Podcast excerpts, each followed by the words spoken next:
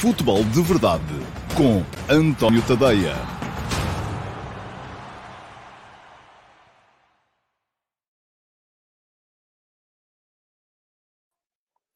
Ora então, olá, muito bom dia a todos e sejam muito bem-vindos à edição número 614 do Futebol de Verdade, que é a edição em que o Futebol de Verdade regressa de férias, o Futebol de Verdade, porque eu já voltei de férias há bastante tempo. Um, de qualquer modo, o programa recomeça hoje, uh, neste dia 18 de julho de 2022, para atacar então a época de 2022-23. Eu sei que muitos de vocês estão uh, sedentos de novidades uh, do futebol, porque é nesta altura do ano, precisamente. Lembro-me quando trabalhava nos jornais, que é nesta altura do ano, precisamente, que os jornais mais se vendiam, e isso era atribuível ao facto de estarem em Portugal os imigrantes, mas, enfim, eram outros tempos em que a informação se consumia sobretudo em papel, hoje já não é assim, uh, e, portanto, era preciso estar cá para a consumir, um, e também porque era a altura em que o mercado de transferências estava ao rubro e a altura em que os uh, adeptos estavam sedentes de saber novidades das suas equipas. Mas a questão é que também é a altura em que há menos coisas uh, consubstanciadas para dizer. Eu sei que os programas de televisão estão também, uh, com certeza, a fazer audiências gigantescas, mas estamos todos aqui um bocadinho a falar em cima de, de, de castelos de areia, uh, porque as equipas ainda estão a começar a ser uh, montadas. Muito bem, o Futebol de Verdade recomeça hoje, vai voltar a passar aqui, exclusivamente no meu YouTube, de segunda a sexta-feira, ao meio-dia e meia. Vai ter algumas novidades. por exemplo, acabou o Futebol de Verdade Challenge. Um, não vou continuar a fazer o Futebol de Verdade Challenge, perdia-se muito tempo do programa com, uh, com o Challenge, uh, e vai passar a ter rigorosamente meia hora. Aliás, o de hoje tem mais estes dois minutos, eu vou ativar aqui um alarme, está ativado, e uh, quando fizer meia hora vai soar uma buzina e eu vou começar a fazer a despedida do programa nesse preciso momento. Um, vou tentar também que o programa seja, não vou dizer menos interativo, mas passa a ligar um bocadinho menos àquelas provocações uh, que apareciam muito por aí. Mas, entretanto, deixem-me dar as boas-vindas à malta do costume que já está. Tiago Ferreira, José Neto, Zezinho SLB, o Sandro Castanho, o Júlio Caetano, o Gabriel Viana, o Josias Martins Cardoso, o Vasco Batista, uh, o Jason Lima, o Nuno Cunha, o Francisco Correia, o Emanuel Barlows, o António Raposo, Ruben Faria, o Apanha Bolas de Alvalade, o Nuno Simão, o Fúlvio Amaral, Luís Dias, André Souza, uh, o uh, Nuno Oliveira, o Luís Nunes, uh, o Simão Rochinol, o Cristóforo Ribeiro da Silva, o Pedro Barreira, o Manuel Salvador, Tiago Monteiro, Miguel Timóteo, o Pedro Pimentel, o Nelson Azevedo, o Michel Alves, o Simão Martinho, o Domingos Ulossa, o André Passos, já estão todos aí, já comentaram, bem-vindos. se já tiveram férias, Uh, espero que as tenham aproveitado. Se ainda não tiveram, ainda vão fazer. Espero que as possam aproveitar. E uma das maneiras de aproveitar pode ser o futebol de verdade. Ora, muito bem. Hoje um, vou explicar aqui muito brevemente, porque já fiz dois programas uh, de YouTube e também esses noutro, noutros uh, canais uh, sobre o tema. já expliquei o que é que vai mudar na, na minha atividade nesta época de 2022-23. Muito brevemente vou dizer aqui o que é que se vai passar. Já disse, o futebol de verdade vai continuar para toda a gente, só no YouTube, meia hora de programa, todos os dias, de segunda a sexta-feira, ao meio-dia e meia. Quem não pode ver em direto, pode ver depois em diferido, também lá está no YouTube, embora nas outras redes sociais eu vá publicar sempre um link para poderem aceder ao programa do dia no YouTube. Mas o meu conselho para vocês é não queiram depender das redes sociais. Vão lá, inscrevam-se no canal do YouTube, não pagam nada por causa disso, ativem as notificações, cliquem em cima do sino e isso significa que imediatamente, sempre que eu entre em direto, o YouTube vai mandar-vos uma notificação para poderem ver o programa em direto e também participar. Uh, bom, mais coisas, vai continuar no meu Substack. E esta é outra coisa que eu vos uh, recomendo. E atenção, vou passar a colocar aqui em rodapé uh, o endereço. É tadeia.substack.com. Podem também ir aqui a este card que eu vou depois colocar um, para aceder aos conteúdos. Não queiram, mais uma vez, depender das redes sociais. Vão lá, subscrevam o meu Substack, uh, tadeia.substack.com e um, passarão a receber por e-mail os meus conteúdos, os textos que eu vou uh, produzindo. Vão ter gratuito o último passo, todos os dias, também de segunda a sexta-feira, uh, entre as 8 e as 9 da manhã. Isso vai continuar. Depois, o que é que muda? O que muda é basicamente para os subscritores premium, aqueles que pagam os tais 5 dólares por mês, vão continuar a ter o F80 até, uh, uma cadência diária até final de outubro, porque eu comprometi-me durante um ano, comigo próprio, mas comprometi-me a fazer o F80 no ano do centenário do futebol português, uh, do futebol português, da competição nacional no futebol português, uh, mas, no entanto, é uma coisa que me dá muito trabalho, é uma coisa que vocês não são, muitos de vocês, ou a maioria de vocês, eu fiz um inquérito através do Google Forms, não é particularmente adepta e, portanto, eu tenho que responder àquilo que os eh, que o público quer, eh, e por isso mesmo o F80 é uma cadência diária, vai acabar no final de outubro, quando completar um ano. Depois vai passar a sair semanalmente, um por semana. Vamos continuar a ter aqui a história do futebol português através dos seus intervenientes, mas para vos compensar, eh, vamos ter novidades. E quais são as novidades?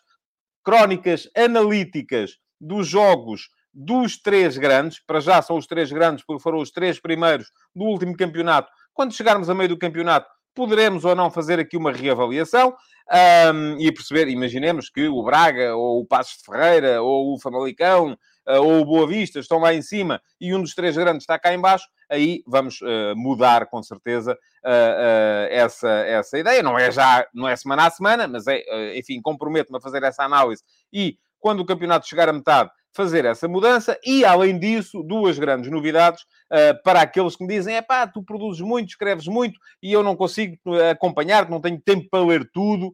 Um, muito bem, já está a funcionar o meu canal de Telegram e 60 dos meus subscritores premium já lá estão.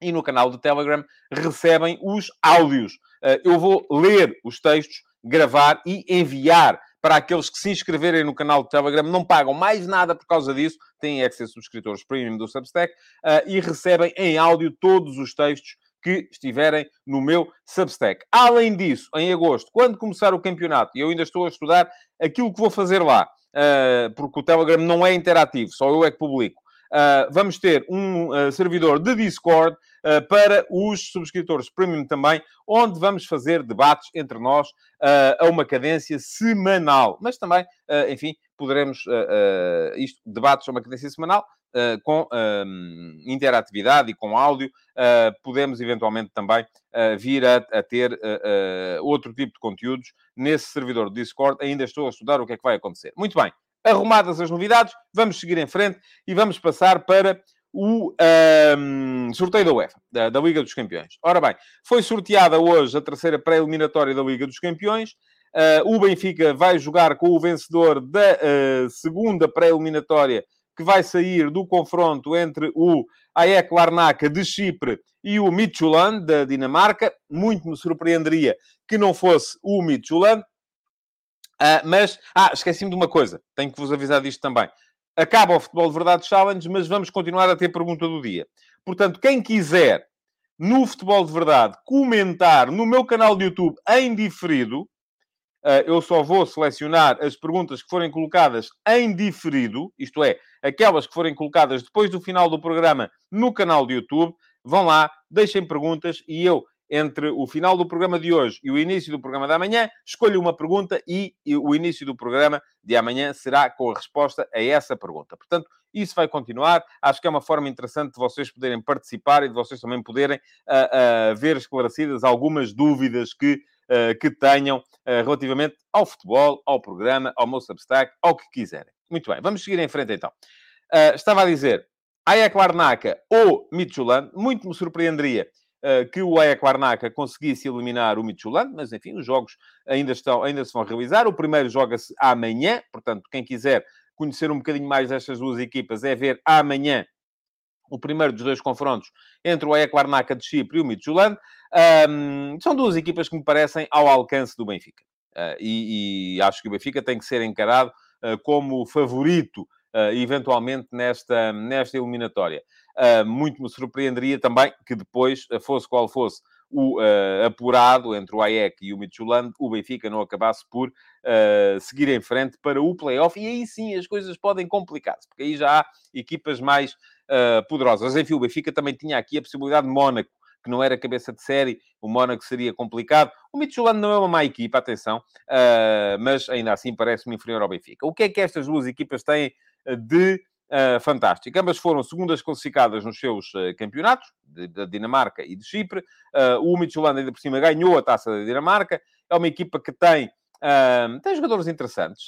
O, tem uma dupla, joga geralmente com três centrais e tem uma dupla de meio campo interessante entre o Onyedika, um médio poderoso nigeriano defensivo, e o Evander, um brasileiro criativo que joga uh, como, como segundo médio.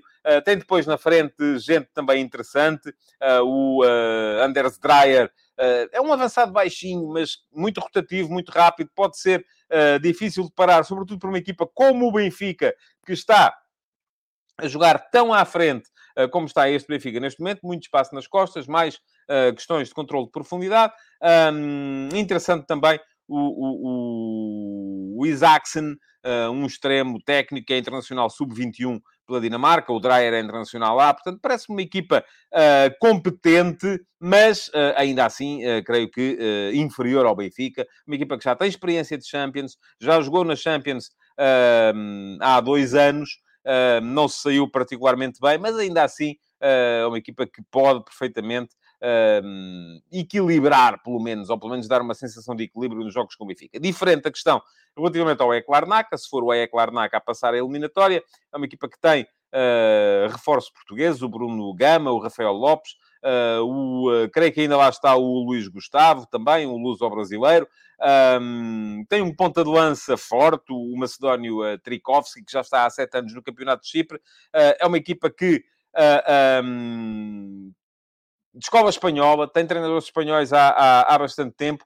Uh, enfim, as equipas de Chipre geralmente uh, são equipas uh, que vão concentrando aqueles jogadores. Há uma série de jogadores portugueses que podem perfeitamente podiam perfeitamente ser úteis no campeonato português a equipas de meio da tabela para cima, uh, mas que, enfim, lá fora ganharão mais e por isso mesmo estão por lá e acabam por andar por ali a fazer uh, pela vida e, e, enfim, fazem eles com certeza muito bem, embora o futebol português estivesse a ganhar com a presença destes, destes jogadores. Eu recordo-me Bruno Gamas, o extremo veloz, que começou no Braga, o Rafael Lopes, que andou pelo Rio Ave, são jogadores que, que, que podiam perfeitamente ser úteis a, a, a equipas de campeonato português. Ainda assim, vou ver amanhã, eh, tenho curiosidade de ver amanhã o jogo entre o AEC e o uh, Midtjylland e depois na quarta-feira, se calhar, digo-vos aqui mais qualquer coisa sobre, um, sobre, uh, uh, sobre, esta, sobre esta questão.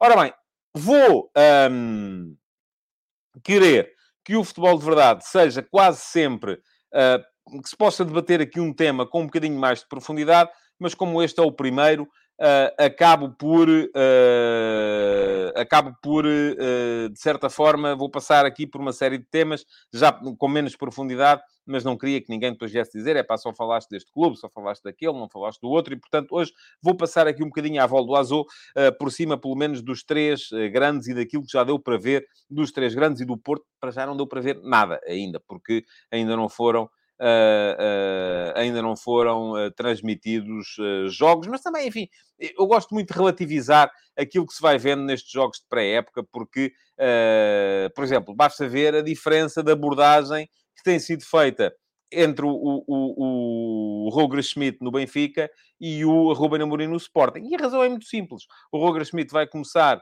a competir já daqui a duas semanas, três semanas, o Sporting só começa a competir lá mais para a frente. Um, e a competição do Benfica é, uh, sobretudo, muito mais uh, importante, porque o, o, o, o, Benfica dependerá desta terceira pré-eliminatória e do play-off da Liga dos Campeões, dependerá muito daquilo que vai ser a época, em termos de receita. O Sporting, enfim, tem um, um início de campeonato muito difícil, mas ainda assim é o campeonato, e no campeonato é sempre possível recuperar. Um, bom, uh, o que, uh, mas a diferença de abordagem tem sido muito simples. Uh, Vê-se que há uma maior constância na escolha do 11 por parte do Roger Schmidt, que já me parece estar a definir um 11 base. basicamente são os mesmos jogadores que têm começado os jogos, têm feito 60 minutos e depois dão lugar a outros, mas parece haver ali já alguma uh, definição naquelas que vão ser as primeiras escolhas do Benfica para a pré-eliminatória da Liga dos Campeões, uh, e elas passam para já. Enfim, alguma dúvida na baliza, mas depois Gilberto parece estar ainda assim à frente do Bá uh, Otamendi, Morato, Grimaldo, uma dupla de médios formada pelo Florentino e pelo Enzo Fernandes. E atenção, o Enzo Fernandes chegou num dia e foi titular no outro, e voltou a ser titular três dias depois, portanto parece-me é, parece que isso é mais ou menos evidente. David Neres na direita, João Mário da esquerda para o meio, Uh, Rafa atrás do ponta de lança e o ponta de lança também eu acho que neste momento o Gonçalo Ramos está à frente, mas gosto muito do futebol inteligente do, uh, do, um, do, do Yaramchuk. Enquanto no Sporting a coisa tem sido trabalhada de maneira ligeiramente diferente.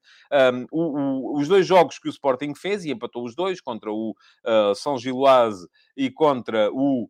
Uh, Villarreal. Uh, foram jogos em que o Sporting jogou com 11 completamente diferentes e deu o Ruben Amorim mais tempo de jogo. Deu 90 minutos a alguns jogadores num só jogo.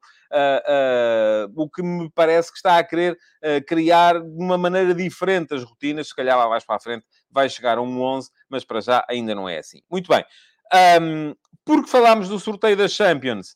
Uh, vou começar pelo Benfica, e eu já escrevi hoje sobre o Benfica, e podem ler aqui, uh, vou colocar aqui depois o card uh, sobre aquilo que me parece um, a equipa do Benfica neste, neste momento. aquilo que me parece também é que o. e é verdade, isso já alguém vinha aqui dizer. e era o inefável João Lopes, que já cá está. João, vamos ter que nos portar todos melhor este ano. a euforia já está montada, é para jogar o triplo. Sim, a euforia está de facto montada, Uh, mas uh, aquilo que me parece é que nós só, só, só, só embarcamos nessa carruagem se quisermos. E eu acho que dentro do clube não há nenhuma necessidade de embarcar nessa carruagem. A questão eu já expliquei aqui muitas vezes. Os jornais, as televisões vivem das audiências. E as audiências querem esta euforia. E então os jornais e as televisões dão-lhes esta euforia. Agora, isto vou dizer-vos, tem zero influência naquilo que é o rendimento da equipa, a forma de trabalhar da equipa. Um, não creio que neste momento os jogadores e o treinador do Benfica estejam uh, a pensar, haha, já estamos a jogar o triplo, como vinha hoje na primeira página de um dos jornais. Uh, e, portanto, que a partir desse momento achem que já não precisam de trabalhar ou que já não precisam de progredir. Eu acho, e ainda hoje o escrevi de manhã, e por isso vos convido a ler o texto. Há boas sensações no futebol deste Benfica. E eu não, isso não me surpreende de forma alguma. Já o vinha escrevendo uh, durante, uh, desde que se soube que Roger Schmidt ia ser o treinador do Benfica, mas o Benfica ainda não é campeão nacional. O campeonato ainda nem começou. Como é que... Uh, e, no entanto, quem vir, de facto, acha que sim, acha que está tudo já... mas é normal, é normal que assim seja. E atenção, isto pode ser bom, pode ser mau. Esta, uh, e eu, todos os anos discutimos isto. Esta questão de uh, os clubes serem carregados pela imprensa, pela comunicação social, pelas televisões, em determinadas situações é bom porque gera uma onda de confiança, noutras é mau porque se alguma coisa corre mal, aquilo vai imediatamente por aí abaixo e uh, cai aos trambolhões até ao pé da montanha. Ao mesmo tempo, e essa questão era muito colocada e eu discutia muitas vezes, por exemplo, com o Carlos Carvalhal, um, clubes como o Sporting Clube Braga, que se queixam uh, que, uh, ah, e tal, nós fazemos bons resultados e ninguém nos liga nenhuma. Bom, o ninguém nos liga nenhuma pode ser mau porque não cria essa onda de euforia e essa onda de, um, de dar mais visibilidade à, à, à, à, à, equipa, mas por outro lado, se alguma coisa corre mal, também não há o mesmo escrutínio. Portanto, esqueçam lá isso, isso não é importante, não é relevante. Um, e, uh, uh, aliás, diz aqui o Fedegui, e tem toda a razão, que o Vilas Boas no Porto fez uma pré-época em que não ganhou um jogo. Eu acho que ganhou um. Uh, mas enfim, já foi há muitos anos, não consigo ter a certeza disto. Uh, tinha que ir ver. Uh, mas não é de facto absolutamente relevante. Há maneiras de trabalhar e maneiras de trabalhar. Eu acho que para o Benfica, neste momento, é importante ter o 11 base mais rotinado, criar uma onda de confiança que possa permitir entrar na terceira pré-eliminatória da Liga dos Campeões com mais, exatamente com mais confiança, mas. Uh, por exemplo, para o, para o Porto também, com certeza, embora o Porto ainda não tenha tido, uh, não tenhamos podido apreciar aquilo que o Porto está a fazer, um, se calhar as prioridades são outras e não são as mesmas e, portanto, não, não é preciso, se calhar, ganhar uh, uh, tantos jogos assim. e diz o Nuno Baeta, ainda bem que nós, benfiquistas, não vamos nessa onda dos jornais, nós sabemos que temos muito trabalho pela frente, o Nuno fala por si, porque a verdade é que há muitos que vão, e tanto há muitos que vão, que essa é a justificação para aquilo, e é aquilo que diz aqui o Ricardo Pinho, e é verdade, é este mesmo circo que vende o produto e ajuda os jornais, revistas, sites, TVs, etc. Exatamente, ora, muito bem. Estamos a falar de negócios que precisam de ter receita para pagar salários e, assim sendo, têm que ir à procura daquilo que o povo quer. E a maior parte do povo uh, não pensa como pensa no Baeta, se calhar. Se calhar a maior parte do povo pensa que agora é que é, o Benfica está imparável. Eu já vi muitos comentários este ano vamos varrer tudo, não vai... Enfim, vamos com calma. Há boas sensações, no entanto, uh, e é importante que isso seja uh, relevado. O Benfica está, e eu escrevi-o hoje, e convido-vos mais uma vez a ler o texto, está... Uh, um, eu olho para a equipe e vejo que há alguma coerência entre as ideias e os jogadores escolhidos, coisa que nem sempre foi, ou que na maior parte das vezes não foi o caso nos últimos anos. Agora, há muito trabalho pela frente ainda. Porque, e eu ainda hoje tentei explicar isso no texto no último passe, uh, sempre que se resolve um problema aparece um outro. Porque as equipas, volto a dizer, e o Paulo Neves gosta muito desta frase, e ele não sei se ele está cá hoje, ainda não vi nenhum comentário dele, ele gosta muito desta frase e passa a vida, embora muitas vezes a cite mal, as equipas são organismos vivos. E as equipas, como são organismos vivos, têm que se readaptar constantemente àquilo que vão mudando para resolver determinados problemas. Uh, no Benfica, por exemplo, uh, aquilo que uh, podemos ver é que muito, o grande problema do Benfica do ano passado era o meio-campo. Era, era praticamente impossível não reparar. Ao Benfica faltava um médio com intensidade para poder jogar a dois. E atenção, não tinha que ser o 6, não tinha que ser o 8. Podia ser um 6 mais intenso, mais físico, com mais cabedal, que pudesse suportar o futebol mais técnico, mais fino, mais filigrana do João Mário, como podia ser um 8, mais, mais uh, intenso, mais rápido, ou que ocupasse mais espaço, como era, por exemplo, o Enzo Pérez, uh, que pudesse suportar um 6 mais técnico, uh, mais posicional e distribuidor, como era o, Julian Weigl. Mas a questão é que os dois, houve uma altura em que chegaram a dar a ilusão que podia resultar, mas não resultou. Porquê? Porque faltava intensidade, faltava à equipa depois ter capacidade de pressão uh, para, uh, para poder uh, chegar lá e para poder impedir os adversários de lhe explorarem as costas. Ora, como é que o Roger Schmidt começou a atacar o problema? Dois médios não há um 6 e um 8 ali, mas há dois. O Benfica passou a jogar com três médios. Basicamente é isso que acontece neste momento e mudou uh, para um 4-2-3-1 uh, que uh, permite, com três, ocupar melhor o espaço. E deixem-me só, e é uma coisa que eu vou ter que começar a fazer, sempre que houver contribuições, e o Kalitovski, embora não tenha feito uma, uma, uma pergunta, mas acaba de contribuir com o Euro 99. Muito obrigado, Kalitovski. Isto é possível no Superchat do YouTube, podem fazê-lo. Uh, e, uh, neste caso, uh, fica aqui o agradecimento. Mas vamos lá ver. O Benfica passou a jogar com 3. E passando a jogar com 3, seja com o João Mário a 10, seja com o João Mário a jogar sobre a esquerda e com o Rafa a 10, um, aquilo que se coloca aqui é, enfim, há uma maior ocupação de espaço.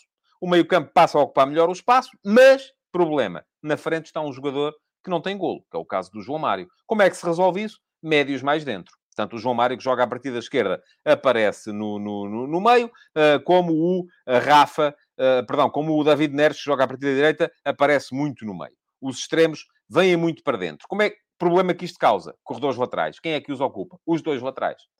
Tanto o Gilberto, como o Bá, quando joga, como depois o Grimaldo, na esquerda ou na direita, projetam-se, e projetam-se em simultâneo para precisamente ocupar e darem profundidade através dos corredores laterais. Problema que isto gera, espaço nas costas. Como é que isto se resolve? Os dois médios mais recuados, mais posicionais, sempre a, um, sempre a disponibilizarem-se para passos curtos dos defesas centrais, uh, o, o, o, estão sempre em apoio no início de construção, uh, aparecem sempre ali os dois, daí que não haja um 6 e um 8 e haja um duplo pivô, uh, mas aí está, problema, e com isto chamam também marcações, uh, e podem, inclusive, gerar espaço nas costas do meio-campo adversário. Problema que isto depois uh, pode eventualmente vir a provocar a equipa precisa de, de, de conseguir fazer um pressing uh, mais intenso com os homens da frente, mas também acompanhá-lo com a subida geral da equipa. Problema que isto gera espaço nas costas da última linha, que pode vir a chamar, a criar problemas na profundidade se o guarda-redes não for capaz de os compensar.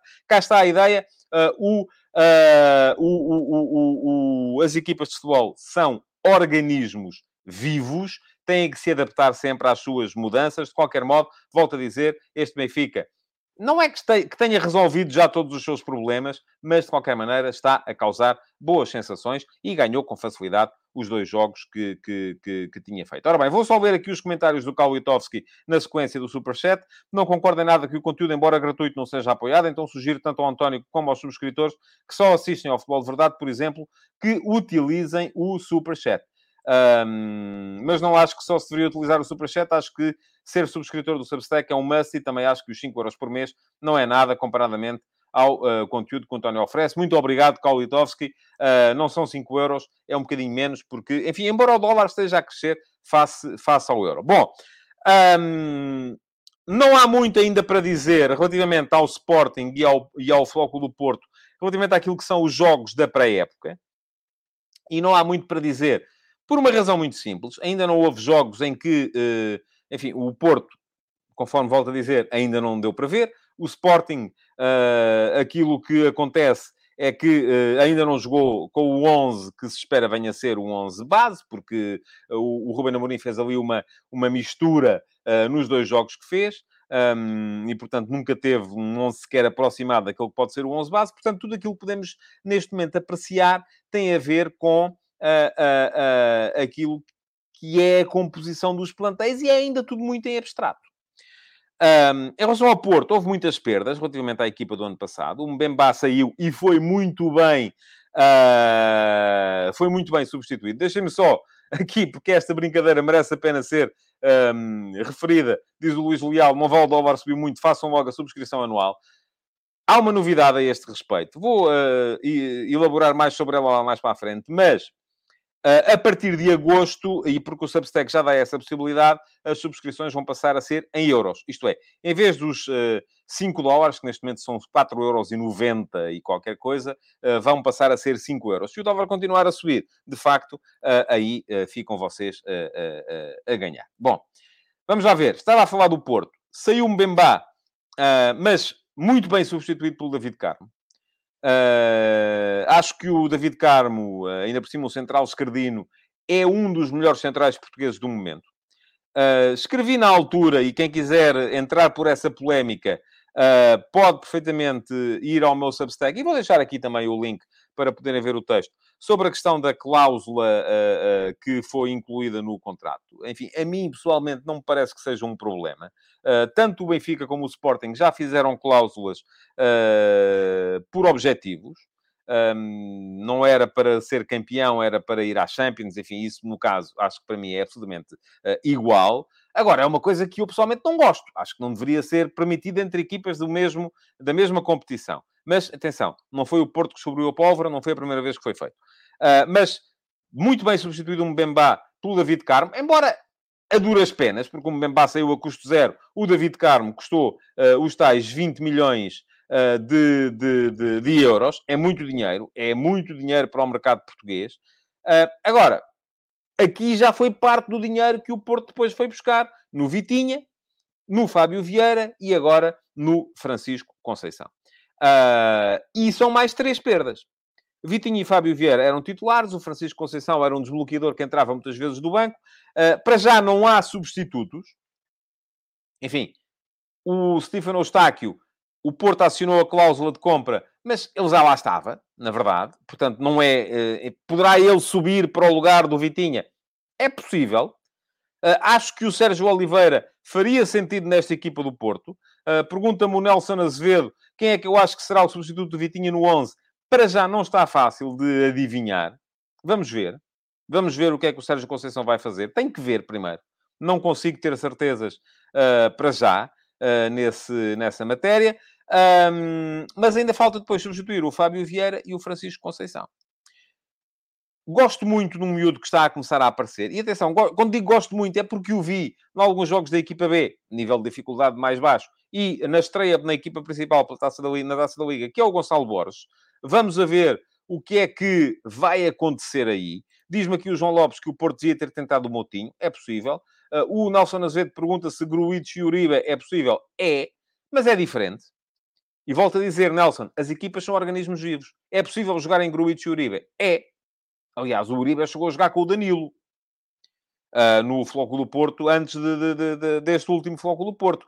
Agora, a questão é, isto vai precisar, vai obrigar a outro tipo de adaptações mais à frente. Vamos a ver o que é que vai acontecer aí. Uh, e uh, a questão depois também tem a ver com uh, o dinheirinho, não é? Porque já se fala na possibilidade de vir o Verón para o Porto. É bom jogador, é, é um jogador com alguns problemas disciplinares, mas é bom jogador. e vai custar muito dinheiro. Para vir vai custar muito dinheiro. Portanto, vamos esperar para ver o Porto. Quanto ao Sporting, Uh, só mesmo para acalmar, ainda, uh, uh, porque também, atenção, volto a dizer, os dois jogos que o Sporting fez não deram para perceber coisa nenhuma relativamente àquilo que vai ser o futebol da equipa, mas eu tenho algumas teses. Acho que o Sporting se reforçou bem na defesa. Santos Justo pode ser uma adição importante, embora esteja lesionado, passou grande parte da última época lesionado. Isto pode ser um problema. Vamos a ver. de resto, há cinco centrais, seis se contarmos Marçá. Vamos ver se Marçá fica ou se sai emprestado.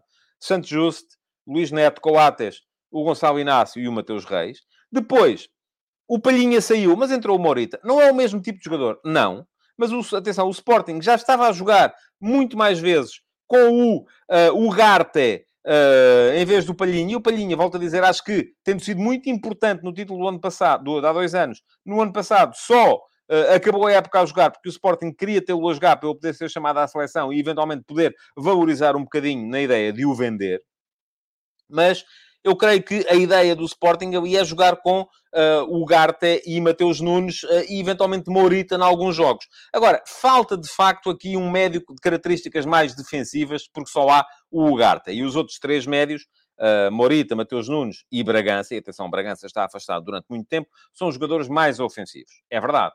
Tal como falta um jogador mais físico, que era o Palhinha. É verdade também. Um, o Mateus Fernandes não é esse jogador e vai ter que crescer. O Essugo pode vir um dia a ser esse jogador, mas ainda não é. Uh, e, portanto, uh, admito que uh, possa haver aqui algum problema, porque o Garta não pode fazer todos os jogos. Portanto, acho que vai haver muitos jogos em Portugal em que o Garta não vai jogar e o Sporting vai jogar com Morita e Mateus Nunes. Dois médios de maior propensão ofensiva do que defensiva. E isto pode vir a obrigar a equipa... Oi, está aqui já o, o alarme. Portanto, é sinal que estamos a chegar à meia hora e temos que chegar ao fim. Mas só queria, vou mesmo acabar este raciocínio relativamente ao Sporting, que uh, uh, faltará um médio mais físico, mas atenção, o Sporting muitas vezes achou vai jogar com dois médios de propensão mais ofensiva. Na frente, muita gente a dizer, é pá, falta um, ponta, um segundo ponta de lança para rivalizar uh, com o Paulinho. não concordo. E não concordo porque acho que o Sporting vai jogar cada vez mais com três avançados móveis. E é só por isso, reparem, a quantidade de, de, de, de segundos avançados, de avançados que o Sporting tem para jogar naquela segunda, nas posições, eu não lhes chamo extremos, são avançados interiores que jogam uh, no apoio ao ponta de lança. Há Pedro Gonçalves, há Bruno Tabata, há Nuno Santos, há Marcos Edwards, há Trincão, há Rochinha, para duas posições há seis jogadores. É demais. O que é que isto nos diz? Diz-nos claramente que muitas vezes vão jogar Uh, isto não deve ser visto assim. Um ponta de lança e dois uh, extremos, ou falsos extremos, vamos chamar-lhe assim. Isto deve ser visto de outra maneira. Um ponta de lança ou, ou três avançados. Ponto final. O Sporting vai jogar muitas vezes. Eu acho que o trio de abertura vai ser Trincão, Paulinho, uh, Pedro Gonçalves. Mas vai jogar muitas vezes, se calhar, sem o Paulinho, com Trincão, Pedro Gonçalves, Nuno Santos, Trincão, Pedro Gonçalves, Marcos Edwards, uh, Nuno Santos, Marcos Edwards, uh, Pedro Gonçalves, enfim, portanto, acho que vai dar para fazer aqui, ainda falta o Tabata e falta o Rochinha, uh, portanto, acho que vai dar para fazer aqui muitas combinações. Um, Pergunta-me o Kaulitovski quando é que o Morita vai jogar. Vai jogar no meio campo. O Sporting tem ali dois médios uh, e uh, vai, joga com dois médios. E para esses dois médios, neste momento, tem o Garte, tem Morita e tem Mateus Nunes destes três vão jogar dois. Aquilo que é preciso fazer para entender este Sporting e para entender a razão pela qual o Sporting neste momento não está, uh, do meu ponto de vista, não precisa assim tanto de ir ao mercado, aquilo que é preciso entender é que, uh, e precisará, se o Mateus Nunes sair, aí sim, mas para o Sporting era melhor que não saísse, aquilo que tem que fazer mesmo é, uh, aquilo que temos que fazer é entender isto de forma mais compactada, isto é, não há um médio defensivo e um médio ofensivo, há dois médios não há um ponta de lança e dois uh, segundos avançados. Não, há três atacantes. E é assim que é preciso entender o jogo do Sporting. Bom, estamos a chegar ao fim. Quero uh, lembrar-vos, e já deixei aqui os links para uh, o último passo de hoje, mas ainda podem ler, por exemplo, ontem no F80 saiu o uh, Michael Manica, uh, um, uh, um maniche, como se dizia em Portugal, mas a pronúncia correta é Manica, um, que saiu ontem no F80. Podem ler aqui o texto também. saiu ontem e saiu também ontem mais um episódio da série Eminências Pardas, ontem com a história do Mark Overmars, que deu a volta ao Ajax antes de ser afastado, ou de se afastar, na sequência de um escândalo sexual, um, de assédio a funcionárias do clube. Já está a trabalhar outra vez, está no Royal Antwerp. Podem ler aqui também o texto sobre o uh, Mark Overmars. Uh, estão todos no meu Substack e aqui está a passar em rodapé uh, o um, endereço para chegarem ao Substack, tadeia.substack.com. Uh, espero que tenham gostado do regresso do futebol de verdade. Hoje vai sair mais um F80, é às 3 da tarde. Um, amanhã teremos outra vez último passo, futebol de verdade, F80. Isto vai voltar à cadência diária absolutamente normal. Muito obrigado por terem estado aí. Um, para o regresso do Futebol de Verdade. Não se esqueçam, podem deixar perguntas na edição em diferido no YouTube a partir da uma e meia da tarde, a partir daqui a bocadinho. Podem chegar lá, deixar perguntas e uma delas vai ser uh, escolhida como uh, pergunta do dia para iniciar o programa de amanhã. Muito obrigado então. Uh, voltem amanhã para mais uma edição. Futebol de Verdade. Em direto de segunda a sexta-feira, às 12h30